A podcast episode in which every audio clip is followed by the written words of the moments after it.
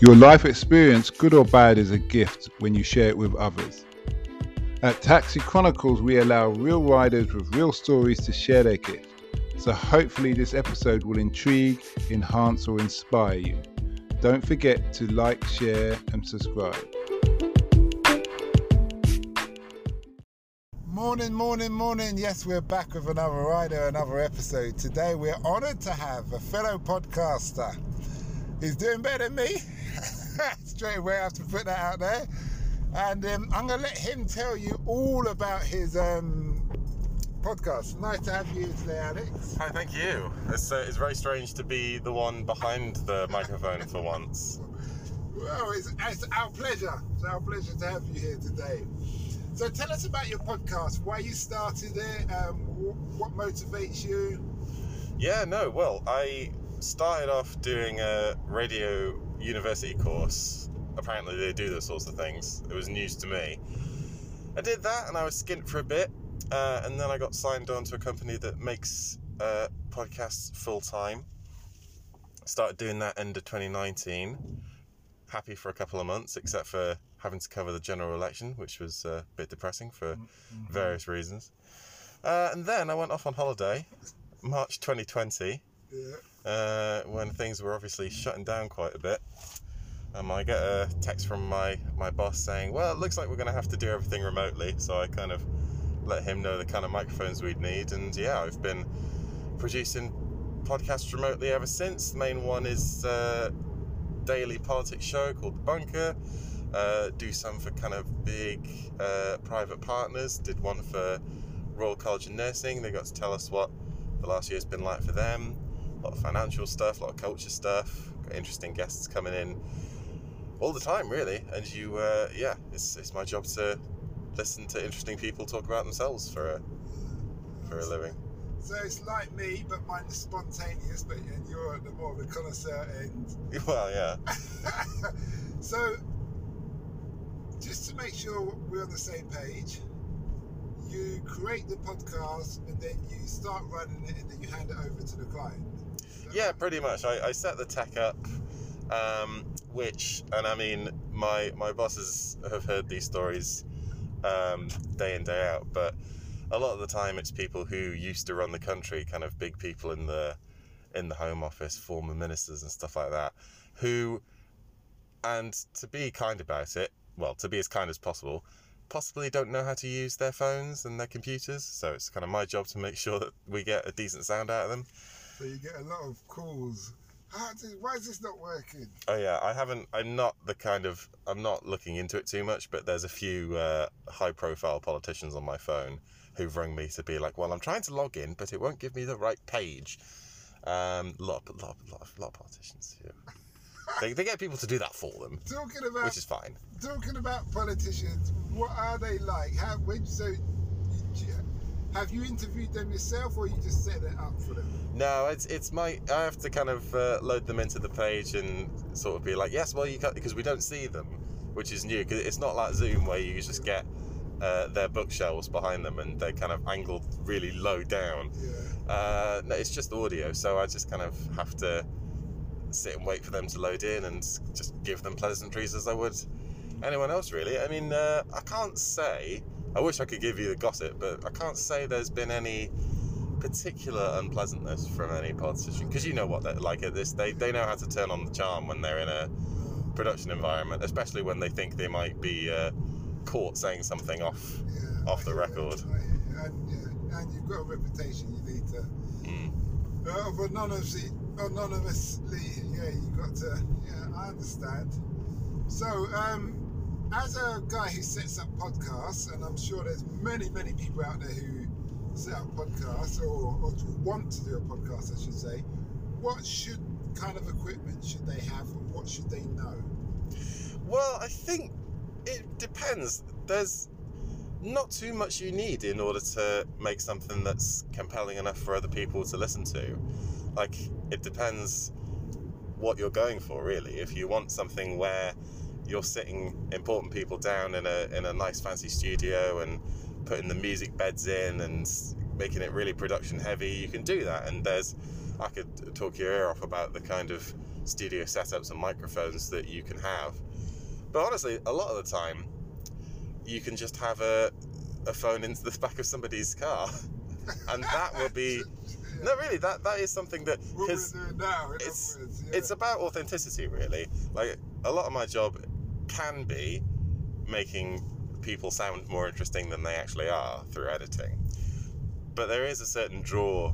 The, I think the thing that people like about podcasts is that it feels very real a lot of the time. That you can just sit two people down who are kind of you know Just on the same yeah on the same page and and and sometimes it works if you've got the right just if you've got the right atmosphere you don't need necessarily need scripting and studio production and all this stuff but as long as you've got the right idea for a through line for it it can work really well Okay, that's good.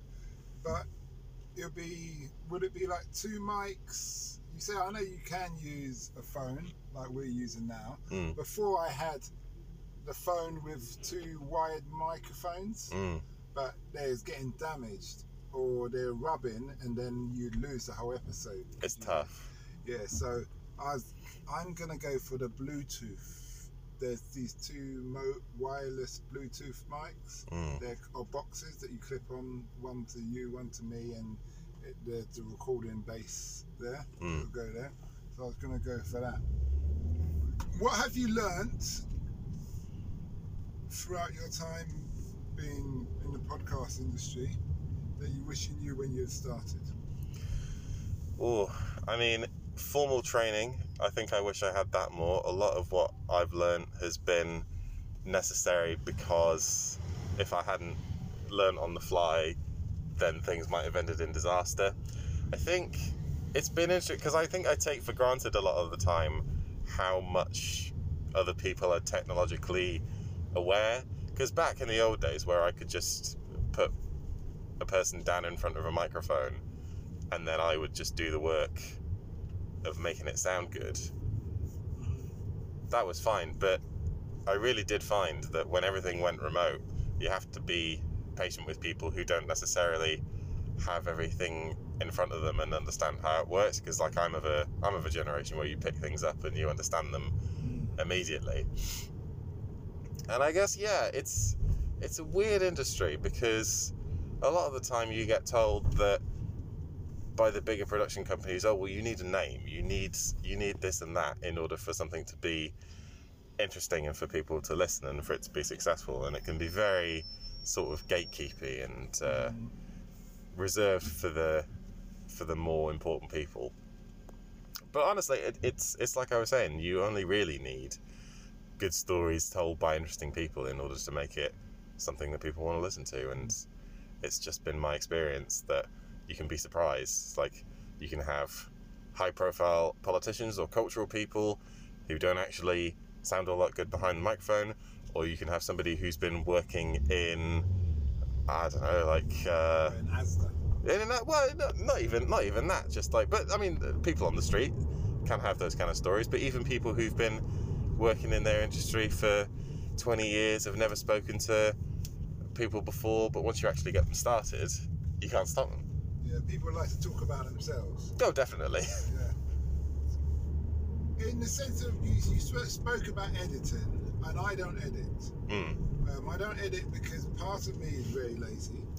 the, other, the other part is, and probably this is an excuse for the laziness, um, that I believe that I don't want anyone to say I try to make them look a certain way. Mm. If I don't edit, then it's like, well, that's what you said.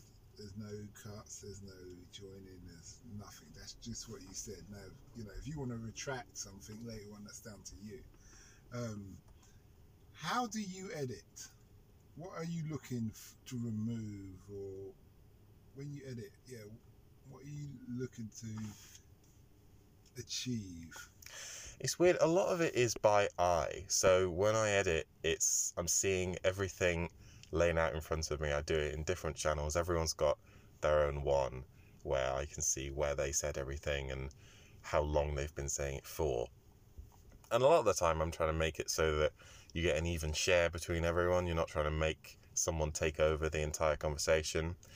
There's a lot of things where now, because I've been doing it for so much, I can see just by eye looking at the edit where people are umming and ahhing and where they're delaying the kind of things like from having listened to it before i can tell where they're going to say a certain thing and i can cut straight to that. I think it's just about i never try too much to change what people have said or change the kind of the meaning of what they're saying based on the order of it. I'm always looking to make it quicker. It's always good when like i'm never trying to make anybody sound different. I think it's more important to make the conversation sound like it's going somewhere. Like you're trying to make it so that flow. yeah, the flow, like the the dynamic. Dance of Yeah. conversation. Sometimes you have to. I'm quite lucky to work with people who are good conversationalists, and that's definitely what you need for podcasts. And I can't say that I've ever kind of like manufactured a, a dynamic, but sometimes you do need to speed people up. And I think what I look for is to not leave too much space and to keep it as compact as possible while still letting everybody have their piece and say what they need to. This is a question of honesty. uh, In honesty. Oh, okay. Um, I've had interviews before where I thought, Simon, you need to improve and make this more interesting. You're either asking the wrong questions or this person is really boring. um, but as the host, you must take a responsibility, accountability that if the conversation seems boring, then you're you're not doing something right. Mm. Do you, when it comes to editing, try and make it salvage what you can, or do you just say, all right, we'll just write that one off? I think it's a lot of it comes down to when you're actually producing the episode, where you can kind of sense that a question maybe isn't being interpreted in the way that you're intended by the person you're interviewing. And this happens a lot with politicians, where a question gets asked, and you know what they could be like They sometimes. ask, answer the one they wish they could have been asked. Exactly. So you have to you have to kind of take it with a pinch of salt that you're gonna be able to, if not on the edit, then at least in in follow up questions, hmm.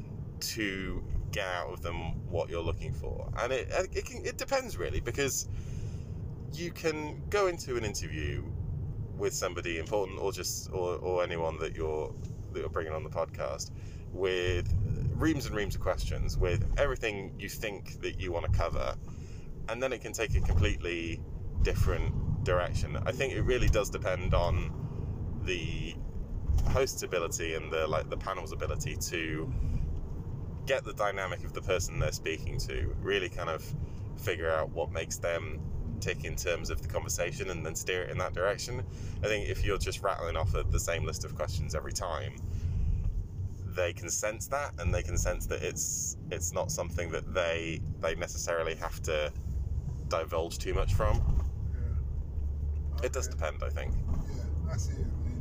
That's a good point about the same questions because I do have some generic questions, about five of them. But I try to feed off what the person tells me.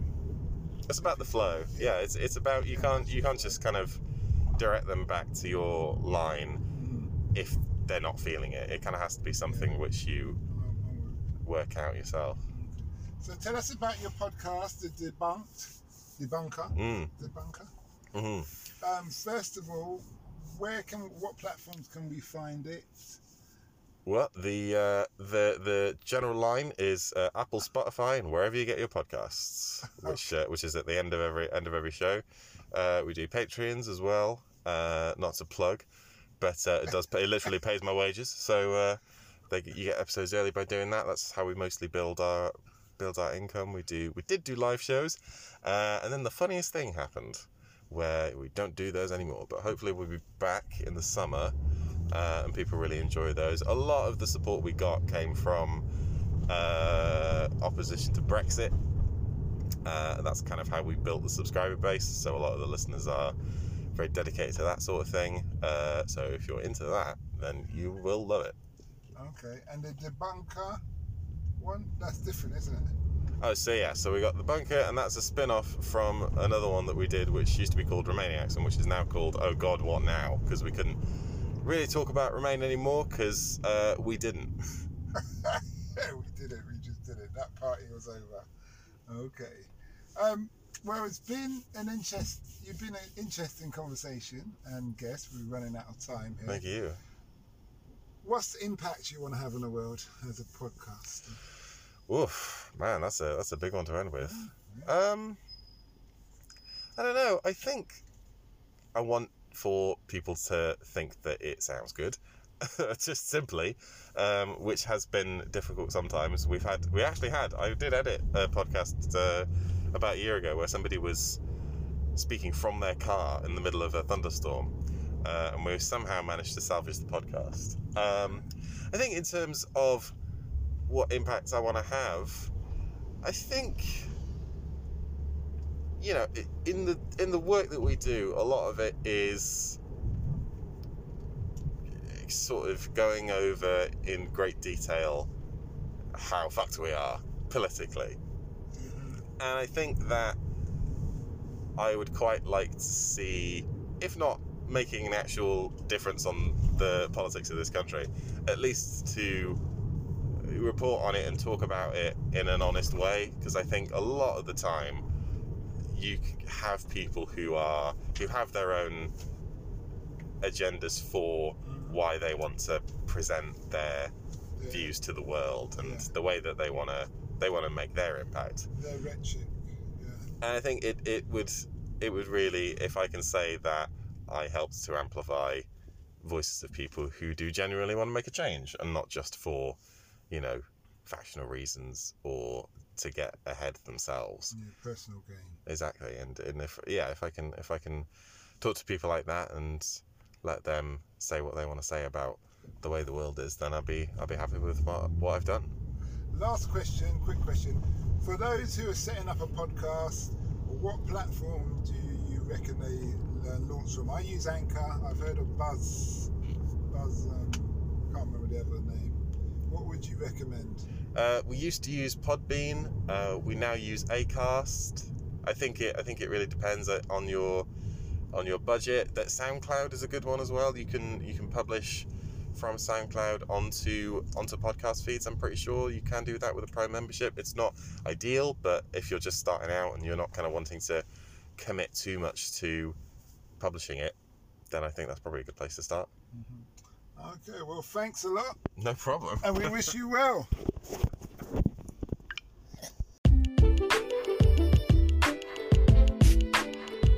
We hope you liked that Taxi Chronicles interview. Don't forget to share and subscribe to get the latest episode. Ever considered investing in the continent with the fastest growing economies and population on Earth? The same continent that holds 30% of the world's known natural resources. Listen to our sister podcast, Africa Investor Stories, where you hear real investors with real stories from around the world share their experience of investing in Africa. We post Monday and Thursday at 10 a.m. British Standard Time.